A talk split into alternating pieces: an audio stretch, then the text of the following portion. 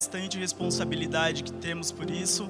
Então, que nesta manhã todos nós, todos os nossos ouvidos possam estar atentos ao que o Senhor tem a nos dizer e que todos nós possamos estar sensíveis ao toque do nosso Deus nessa manhã. É, eu vou, nos próximos momentos, é, fazer essa ministração e ao longo dessa ministração talvez eu me exponha um pouco, porque eu acredito que alguma das coisas aqui que talvez eu venha falar, você vai se identificar com isso também. Amém? Então vamos lá, se você já quiser deixar aberto aí na sua Bíblia, vamos para o texto de 2 Coríntios 2, 14 e 15. Enquanto você encontra aí, você abre a sua Bíblia ou, ou liga aí o seu dispositivo, eu vou fazer aqui essa, essa introdução e talvez seja nesse ponto que algumas pessoas, eu espero, vão se identificar comigo também. Não sei se vocês já repararam que algumas vezes, no momento do culto ou no momento de algumas reuniões que nós temos, às vezes eu fixo o meu olhar em um lugar e parece que eu sumi da sala, parece que eu não estou mais no lugar. Porque desde muito criança que isso acontece comigo, às vezes eu ouço uma palavra, às vezes eu ouço uma frase, às vezes eu entendo algo, faço uma leitura do ambiente e aí eu sou capturado por isso. E aí nesse momento eu começo a ter uma avalanche de pensamentos, eu começo a conjecturar um monte de coisa, e isso é muito mais forte que eu. Então nesse momento eu fico parado olhando para algum lugar fixamente e parece que eu não estou mais ali no lugar. Alguém se identifica com isso? Que bom que eu não estou sozinho, né? Então, tem um, tem um mercado bastante grande aqui para os psicólogos da igreja, para fazer a gente entender o que, que é isso. E desde muito criança que eu tenho isso. E pensando nisso, né, como às vezes as coisas na nossa mente acontecem em uma velocidade que nós não somos, não temos habilidade de lidar com isso, é, eu fico pensando aqui, nós como sociedade estamos vivendo mudanças que acontecem cada vez mais em uma velocidade maior. Então, como humanidade, nós temos o desafio de conseguir lidar com as mudanças que acontecem muito rápido. É, avanço tecnológico talvez seja o principal deles, porque todo avanço tecnológico vai forçar uma mudança no modo de se viver sociedade, de se desenhar a sociedade. E aí, como isso acontece em uma velocidade muito alta, então acaba gerando conflitos e acaba gerando dilemas. E aí é justamente nesse momento que nós temos o desafio de, como igreja, nos posicionar e ser um farol para que o mundo não se perca. Nós, como igreja, temos que nos posicionar e ser um norte para a sociedade onde nós estamos inseridos antes de prosseguir aqui, nós estamos sem o, o, telão e o tema dessa ministração é resgatados para um propósito. Tá? Então tenha em mente aí o, o, o título dessa, dessa ministração, este tema, porque tudo que nós vamos falar aqui nessa manhã e meditar nessa manhã vai girar em torno disso.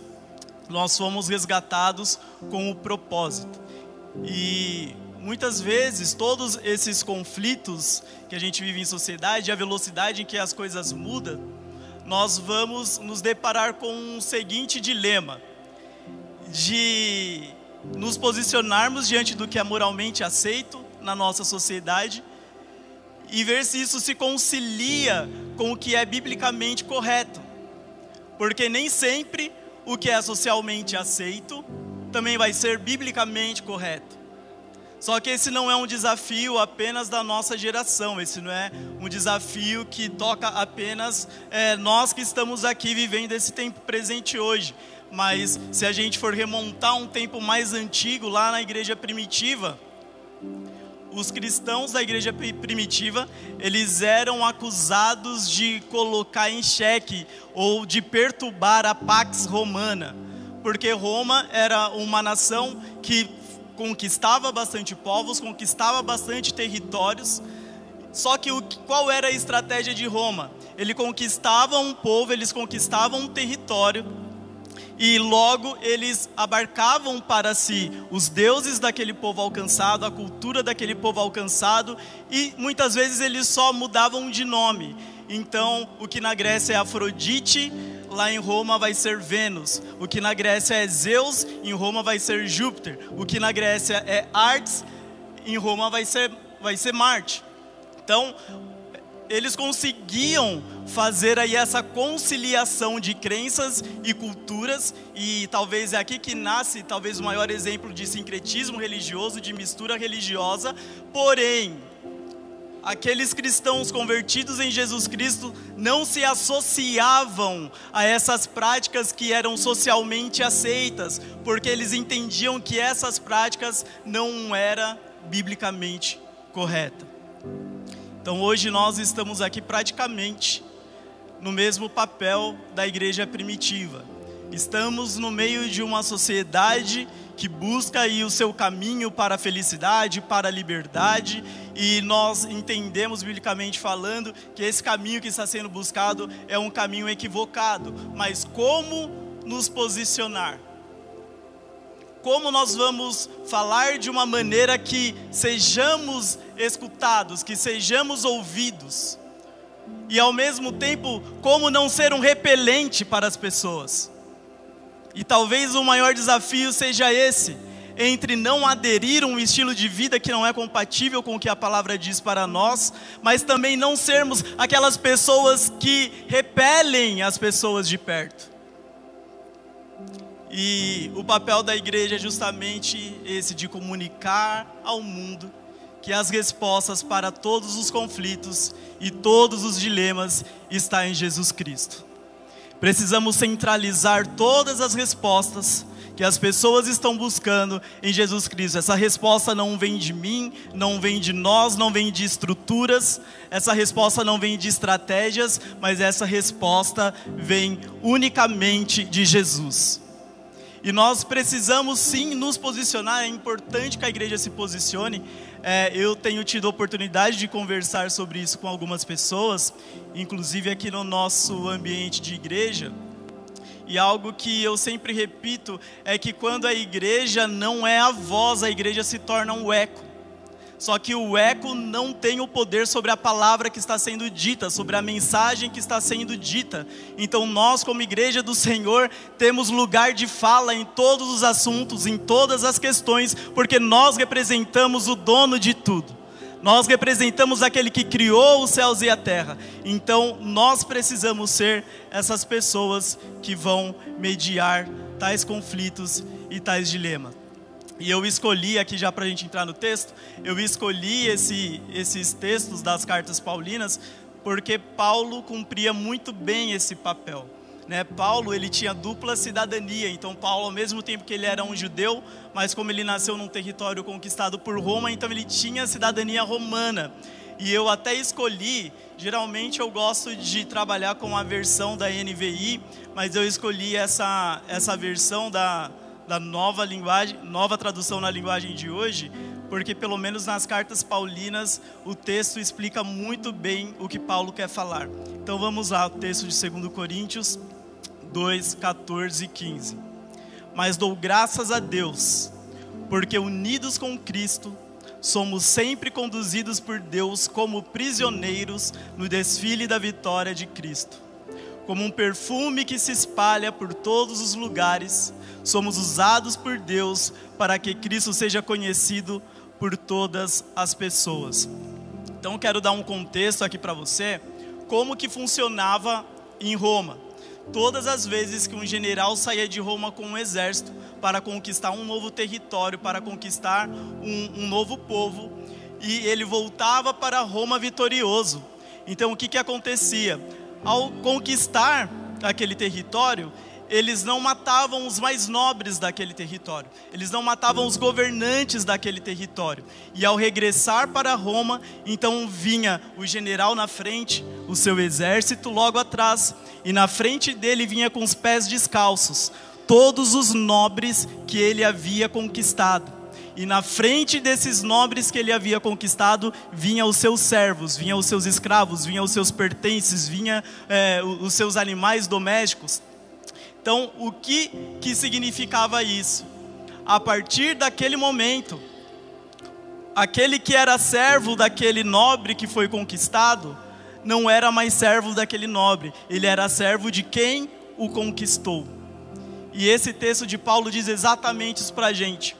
Paulo ele faz é, uma, uma contextualização, ele quer falar sobre Jesus, sobre o que aconteceu na cruz para a igreja de Corinto, porém ele usa algo que era muito, muito do convívio daquela sociedade de Roma. Então, quando Cristo morreu na cruz, ele conquistou aquele que havia nos conquistado. Quando Cristo morreu na cruz, ele envergonhou o diabo e no desfile da vitória de Cristo, nós somos levados à frente. Nós somos levados à frente porque agora nós não somos mais escravos do pecado. Nós não devemos mais nada para o diabo, porque Jesus Cristo conquistou aquele que havia nos conquistado. E essa é a verdade que Paulo traz para os irmãos de Corinto. E talvez para as primeiras pessoas que ouviram isso, para as pessoas que foram destinadas essa carta, talvez era uma mensagem que não causasse muita empolgação. Porque olha o que Paulo está dizendo aqui, olha, vocês eram escravizados por alguém. Só que esse alguém que te escravizava foi vencido, foi derrotado. E agora esse que saiu superior nessa guerra, nessa batalha, se tornou o seu senhor. Então agora você é escravo dele também. Só que há uma diferença muito grande no que aconteceu aqui. E aqui se separa a história do que acontecia em Roma com a história que Jesus queria que sua igreja trilhasse. Cristo nos libertou para que nós estivéssemos unidos com Ele. Cristo não nos libertou do diabo apenas para nos fazer agora os seus servos e ser subjugado por ele, e ser amassado por ele, e ser envergonhado com ele, mas ele nos conquistou para que agora nós estivéssemos unidos com ele, homogeneizados com Jesus Cristo, de uma maneira onde muitas vezes eu olho para alguma situação e eu falo: meu Deus, o Elias não agiria dessa forma, como eu não reagi de tal maneira, como eu não respondi de tal jeito como eu não me elevei, como eu não retruquei, porque não mais vivo eu, mas Cristo vive em mim. E a vontade de Deus é que nós estejamos unidos a Jesus Cristo. E essa união é uma união de imbricação mesmo, totalmente ligado, perfeitamente ligado seja algo homogêneo e onde o elemento que seja predominante não seja a nossa natureza, mas seja a natureza divina, seja a natureza de Jesus Cristo agindo em nós.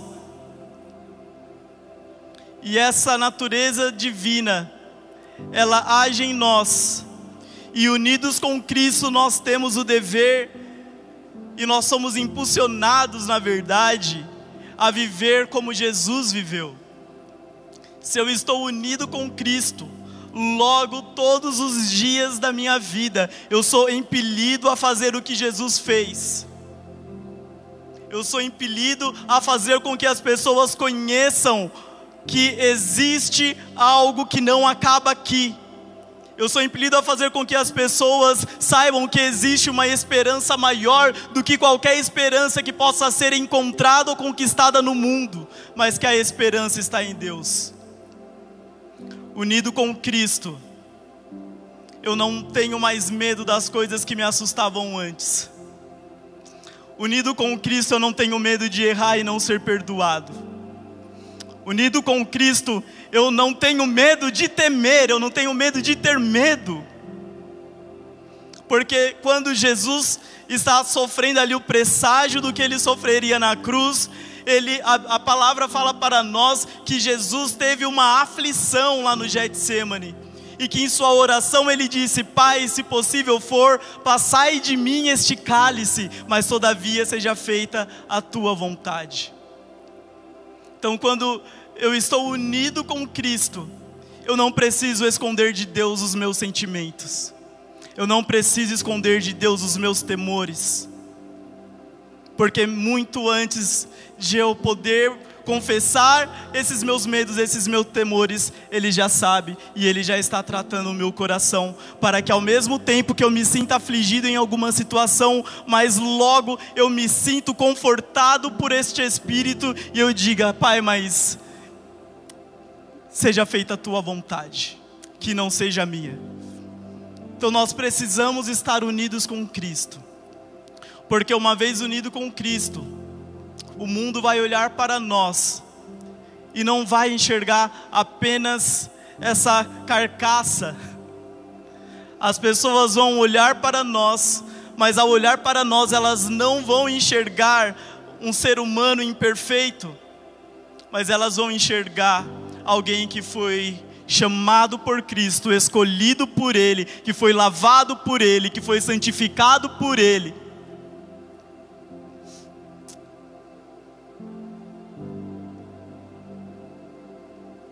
Vamos ler um texto que está em Apocalipse 21, 3. Que diz assim: Pois eu tenho certeza de que nada nos separa do amor de Deus, nem a morte, oh, desculpa, Romanos 8, 38 e 39. Pois eu tenho certeza de que nada pode nos separar do amor de Deus, nem a morte, nem a vida, nem os anjos, nem outras autoridades ou poderes celestiais, nem o presente, nem o futuro, nem o mundo lá de cima, nem o mundo lá de baixo. Em todo o universo não há nada que possa nos separar do amor de Deus, que é o nosso por meio de Cristo Jesus, o nosso Senhor. Uma vez unido com Cristo, também não tem nada que nos separe dele. Você pode começar a se relacionar com alguém e quando esse seu relacionamento começar a se aprofundar, você pode encontrar incompatibilidades terríveis entre você e essa pessoa. Você pode encontrar a verdadeira personalidade dessa pessoa, o verdadeiro caráter dessa pessoa, e talvez você vai se frustrar neste relacionamento e você vai ter que tomar a decisão de se separar. Talvez você, até mesmo ao frequentar uma comunidade, uma igreja, você, ao se aprofundar no relacionamento nesse ambiente, você vai ver coisas com, com as quais você não concorda, com as quais a Bíblia não fala que tem que ser daquele jeito, e talvez você vai se frustrar e vai ter que tomar a decisão de se separar deste lugar. Mas quando nós estamos ligados a Cristo, não há nada que possa nos separar dele. Quando nós estamos em Cristo, não há nada que possa nos fazer frustrar. E eu lembro aqui de um, de um testemunho, né, que, que é bastante contado, não, não é um testemunho meu, mas é sobre os jovens moravianos, talvez aqui alguém conheça esse testemunho. É, lá na, na Alemanha eles já estavam há praticamente um século um século fazendo é, um movimento de oração que durava 24 horas. E chegou um momento em que esses jovens lá da Morávia ficaram sabendo que na Índia existia uma ilha onde haviam pessoas que estavam sendo escravizadas e que nunca tinham ouvido falar de Jesus. Então esses jovens dão um jeito de conseguir falar com o dono dessa ilha e aí eles perguntam se eles podem ir nessa ilha para pregar para as pessoas que estavam sendo escravizadas lá. E é legal falar isso, pessoas escravizadas, porque não existem escravos, existem pessoas que são escravizadas. E eles chegando para falar com este homem, este homem era ateu, então ele falou: Olha, eu não aceito aqui ninguém, eu não aceito padre, não aceito pastor, eu não aceito pessoas de nenhuma religião, porque eu não aceito isso, não acredito nisso. Então aqueles jovens perguntaram para ele: Mas e se nós formos como seus escravos? Para trabalhar para você e poder alcançar essas pessoas. Aí este homem achou que era um bom negócio e ele disse para os jovens: Tudo bem, vocês podem vir, mas eu não vou pagar a passagem de vocês. Então eles se vendem para aquele homem, com o dinheiro da, da sua própria venda, eles pagam o seu transporte e nunca mais se ouviu falar desses jovens. E quando o barco estava saindo, que eles estavam se despedindo da sua igreja local, um deles disse: Que o cordeiro que foi imolado receba a recompensa do seu sofrimento. Esses jovens tinham tanta consciência do seu chamado, esses jovens tinham tanta consciência do seu propósito, e que estando unidos a Cristo, nada poderia detê-los do seu chamado, que eles tiveram a coragem de se vender como escravos. E muitas vezes eu, eu reflito com toda a facilidade que temos hoje, muitas vezes por coisas muito pequenas, por coisas muito banais, nós aceitamos ser desligados de Jesus Cristo. Muitas vezes por acusações do tentador, acusações do maligno eu conversava aqui com meu, meu amigo Tiago, que está vindo para a igreja agora, que está fazendo jornada agora, e nós conversávamos. Eu falava para ele que é, o nosso instinto humano, quando nós pecamos, quando nós erramos, o nosso instinto humano é pensar que a mente de Deus funciona como a nossa mente. Então nós temos a tendência de nos afastar de Deus. Mas Deus nos conhece, foi Ele que nos fez. Então, no nosso momento de fraqueza, no nosso momento de conflito espiritual, no nosso momento de guerra espiritual, nós precisamos olhar para Jesus e falar: Mestre, eu preciso estar mais perto de você. Mesmo que eu não tenha as palavras certas, mesmo que talvez eu não tenha os sentimentos certos, mas eu preciso estar mais perto de você. Então, querido, não se afaste, não se afaste de Jesus nem no seu pior momento, porque é justamente nesse momento que você vai ver todo o amor do Pai sendo manifesto em seu favor. Vamos para o nosso segundo ponto.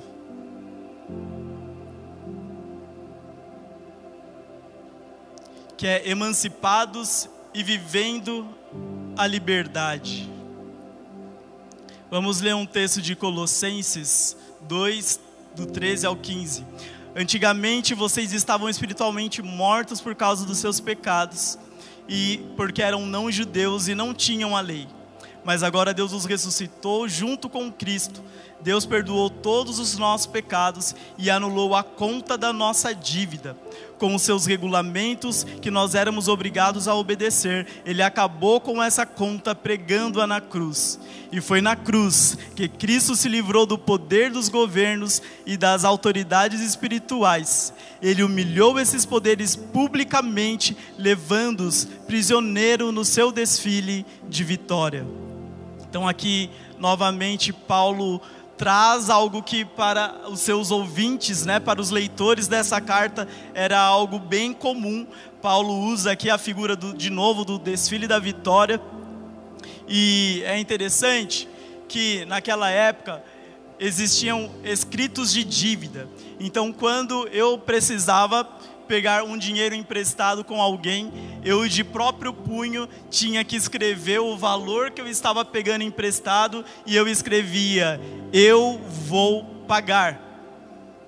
E quando esse essa pessoa que estava pegando o dinheiro não podia escrever ou não sabia escrever, alguém escrevia por ele, dizendo: Ó, Fulano está pegando X valor e ele diz: Eu vou pagar. Era assim que acontecia.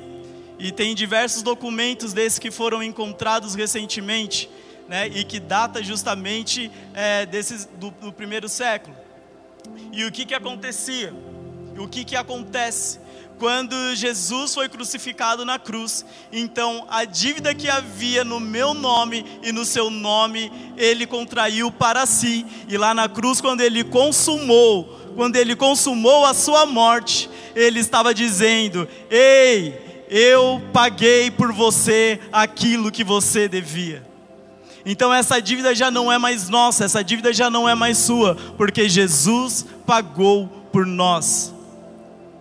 E diante de todo o sacrifício de Jesus na cruz, diante de tudo que foi feito em nosso favor,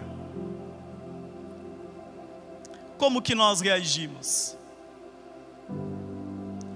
Como que nós reagimos sendo pessoas que viviam em escravidão, que havia para nós uma sentença certa, mas agora fomos libertados.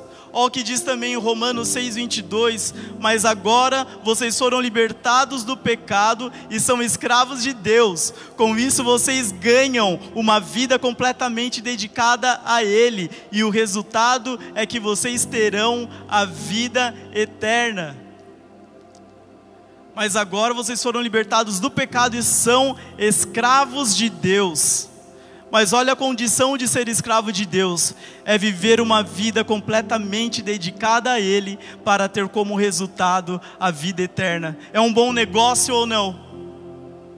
Ser servos desse Deus, ser servos desse Pai, é um bom negócio ou não? E aqui, viver uma vida completamente dedicada a Ele, não quer dizer que nós precisamos nos enclausurar em mosteiros, não quer dizer que nós precisamos é, nos tornar um eremitas e viver é, na montanha de uma forma distante, mas quer dizer que em todo o nosso modo de viver, nós precisamos viver uma vida que aponte para Jesus Cristo que as pessoas olhem para nós e percebam que há algo diferente no nosso trato, percebam que há algo diferente na nossa postura, no nosso modo de viver. Essa é uma vida inteiramente dedicada ao Senhor. Eu costumo dizer que quando eu entreguei a minha vida para Jesus, com o meu direito de decidir o que fazer da minha vida, eu decidir não decidir mais e deixar que Ele decida por mim.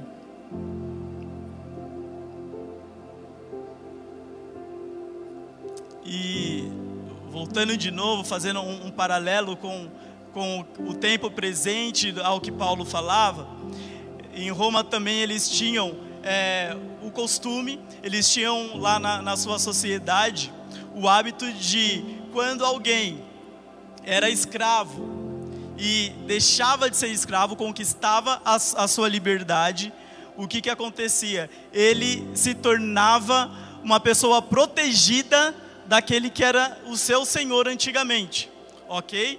Então a pessoa estava sendo escravizada e aí ela conquistou a liberdade dela. A partir desse momento, ela não ficava é, autonomamente na sociedade, ela era protegida pelo seu senhor. Então esse senhor chamava chamava-se de patrício, né, ou patrono, e essa pessoa se tornava cliente. Ela se tornava cliente, e é daí que vem o termo clientelismo, né, que hoje acontece aí que é quando uma pessoa conquista favores de políticos de modo individual para si. Isso se chama clientelismo e vem dessa cultura que existia lá em Roma. E em Roma era dessa maneira. Mas a Bíblia fala para nós em Êxodos 21 que é, para o povo hebreu acontecia algo semelhante. Quando, a pessoa, quando chegava o sétimo ano que a pessoa estava sendo escravizada, então o Senhor tinha que dar liberdade para essa pessoa. Mas se essa pessoa se sentisse muito bem dentro daquela casa, se ela se sentisse muito bem tratada naquele ambiente, então ela poderia escolher, ela poderia escolher permanecer serva dentro daquela casa. Então, para formalizar esse ato, ia o senhor e essa pessoa escravizada, eles iam para a porta da cidade fazer um ato público, onde agora esse senhor, diante de todos os sacerdotes, diante de toda a cidade, colocava a orelha dessa pessoa na porta e furava a orelha dessa pessoa e colocava um brinco nela. E aí é daí que vem o termo escravo de orelha furada, que é uma pessoa que mesmo sendo livre, preferiu continuar servindo. E cada um de nós somos um escravo da orelha furada, porque o nosso Jesus, ele fez o sacrifício por nós na cruz e ele nos libertou, mas nós continuamos querendo e amando, sendo apaixonados por continuarmos debaixo da sua vontade, por continuarmos debaixo do seu querer. Tem algum escravo da orelha furada aqui? Amém. Então vamos para o nosso terceiro e último ponto, que eu quero ser bastante pontual aqui, que é exalando o bom perfume. É, quando Paulo, lá no texto de 2 Coríntios que nós lemos, também fala aqui sobre exalar um bom perfume, em Corinto existia o templo da deusa Afrodite. Né? E nesse templo é, acontecia ali a prostituição cultural, tinha sacerdotisas nesse templo que ficavam ali prontas para ter relações sexuais com os viajantes, com os comerciantes daquela cidade. E aí, uma curiosidade, é daí que vem o termo doença venérea, que é doença contraída em um ato de veneração. E um do, dos modos de cultuar a deusa Afrodite era justamente com flores, com perfumes. Então a cidade de Corinto era uma cidade bastante habituada com o cheiro de perfume do templo da deusa Afrodite exalando em toda a cidade. Então, Paulo, para que eles entendam qual é o nosso papel, ele cita como o perfume que se espalha.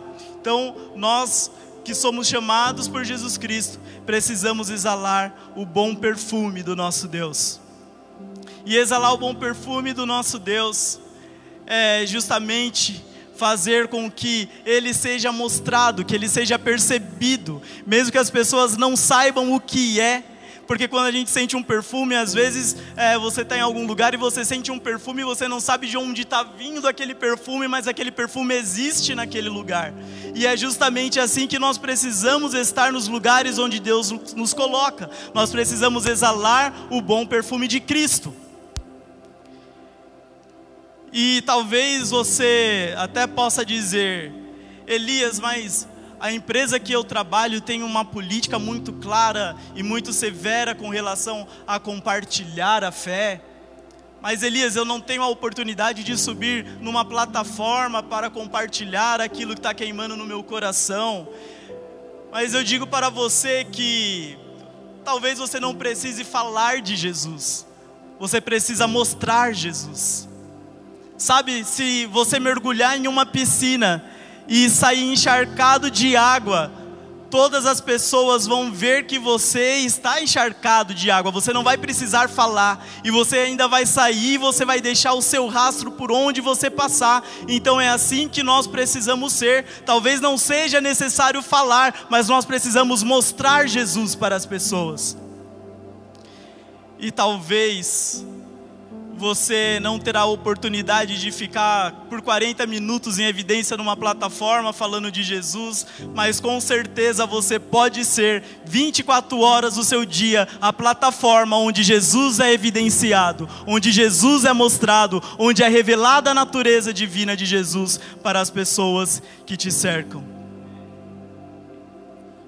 Então eu finalizo aqui dizendo que Deus não apenas nos fez a sua imagem e semelhança, mas ele também nos criou com as suas mãos. Quem aqui já assistiu CSI? Alguém aqui já assistiu CSI?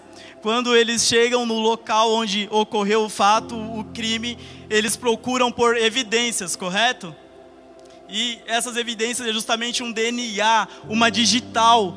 Então, quando Deus nos fez, quando Deus fez lá o primeiro homem, a Bíblia fala que Deus fez um boneco de barro com as suas próprias mãos e soprou no homem o seu espírito. Então, cada um de nós somos evidências daquilo que Deus fez. Em cada um de nós há digitais do Deus que nos criou. E por onde nós passamos, alguém precisa notar que, ó, por ali vai uma evidência evidência de que Deus é Deus. Olha, ali tem uma evidência de que Deus existe. Ali tem uma evidência que Deus transforma. Ali tem uma evidência de que aquela pessoa é morada do Altíssimo.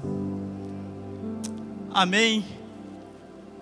Bom, eu tenho ainda alguns minutinhos e eu quero aproveitar lendo aqui com vocês o último versículo então para encerrarmos que é o texto de Atos 1, do 4 ao 8. Ou melhor, vamos ler só o 8. Mas receberão poder quando o Espírito Santo descer sobre vocês, e serão minhas testemunhas em Jerusalém, em toda a Judéia e Samaria e até os confins da terra. Eu acho tão interessante que aqui ele escreve em toda a Judéia. E o que ocorria na Judéia nesse momento é que quando Herodes está sendo governador, está governando ali em Jerusalém, Herodes divide Jerusalém para os seus três filhos. Ou melhor, Judéia para os seus três filhos. Então a Judéia era um lugar dividido. Então, a mensagem que eu quero finalizar aqui para a sua vida é que, mesmo sobre aquilo que foi dividido, mesmo sobre aquilo que foi quebrado, mesmo sobre aquilo que foi desligado, ainda há um testemunho de Deus a ser dito, ainda há um testemunho sobre Deus a ser espalhado nesse lugar. E esse lugar pode ser a sua casa, esse lugar pode ser o seu relacionamento, esse lugar pode ser a sua vida, mas há um testemunho de Deus a ser espalhado sobre a sua vida para mudar toda a sua história. Amém? Então, nesse momento, eu gostaria de saber se há alguém aqui entre nós que ouvindo essa mensagem, ouvindo os louvores, sentindo tudo que nós sentimos aqui nessa manhã que Deus preparou para nós, gostaria de se reconciliar com o Senhor. Você que por algum motivo se afastou do Evangelho, você que por algum motivo abriu mão de percorrer este caminho com Jesus, mas hoje você foi tocado, no decorrer da sua semana você foi tocado, e talvez já entrou aqui com uma decisão tomada. Você está aqui nessa manhã? Ali tem uma pessoa, glória a Deus pela sua vida. Existe mais alguém? Existe mais alguém nessa condição que já caminhou com Cristo? Eu vejo outra mão lá atrás. Continuem com as suas mãos levantadas, porque vai um pastor da igreja, vai um líder até você. Ali no fundo tem outra pessoa. Agora eu quero fazer um outro convite. Talvez você, é, entre idas e vindas, nunca tomou uma decisão séria. Talvez você até conhece ao Senhor, só que você nunca fez um compromisso firme com o Senhor de segui-lo e de servi-lo por toda a sua vida. Se você também está aqui nessa manhã e você quer tomar essa decisão hoje, você pode levantar a sua mão e também vai alguém até você para fazer essa oração. Você está aqui? Se você estiver, não se acanhe. Apenas você vai receber uma oração, alguém que vai te guiar em oração para você firmar o seu compromisso com o Senhor. Pai, em nome de Jesus, nós entregamos a Ti, Senhor, este tempo, Pai, a vida dessas pessoas que se manifestaram, Pai. Deus, escreve o nome de cada uma no seu livro da vida, Pai. E de hoje em diante, Pai, que seja firmado em Ti um novo compromisso, Senhor, com uma nova postura, com um novo caminhar, desfrutando de uma vida em novidade em Ti, Pai. Em nome de Jesus, Pai, calça os pés que estavam descalços, Senhor, e limpa, Senhor, de toda ferida, limpa de toda sujeira, Pai, para que ele se sinta parte, Senhor, e se sente em sua mesa, Pai. É assim que nós oramos, é assim que nós te agradecemos. Em